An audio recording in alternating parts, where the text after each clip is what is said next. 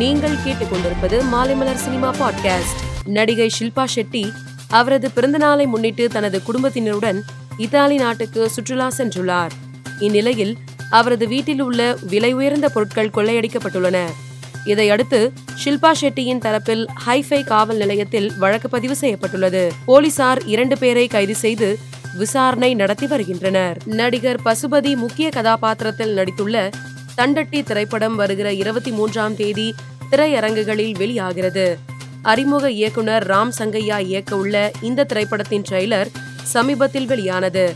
இந்நிலையில் திருப்பூர் வேளம்பாளையத்தை சேர்ந்த எழுத்தாளர் அழகுபாண்டி அரசப்பன் என்பவர் எனது சிறுகதை திருடி தண்டட்டி திரைப்படம் எடுக்கப்பட்டுள்ளது என புகார் தெரிவித்துள்ளார். சுந்தர் சி நடிப்பில் உருவாகியுள்ள தலைநகரம் டூ திரைப்படம் வருகிற இருபத்தி மூன்றாம் தேதி திரையரங்குகளில் வெளியாக உள்ளது.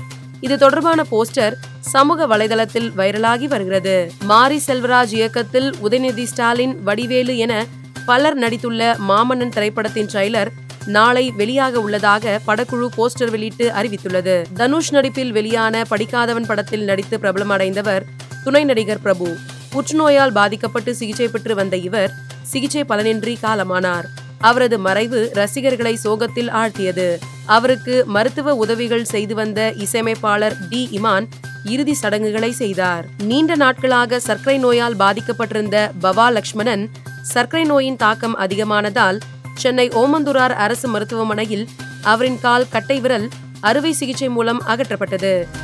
மேலும் சினிமா செய்திகளை தெரிந்து கொள்ள மாலைமலர் டாட் காமை கேளுங்கள்.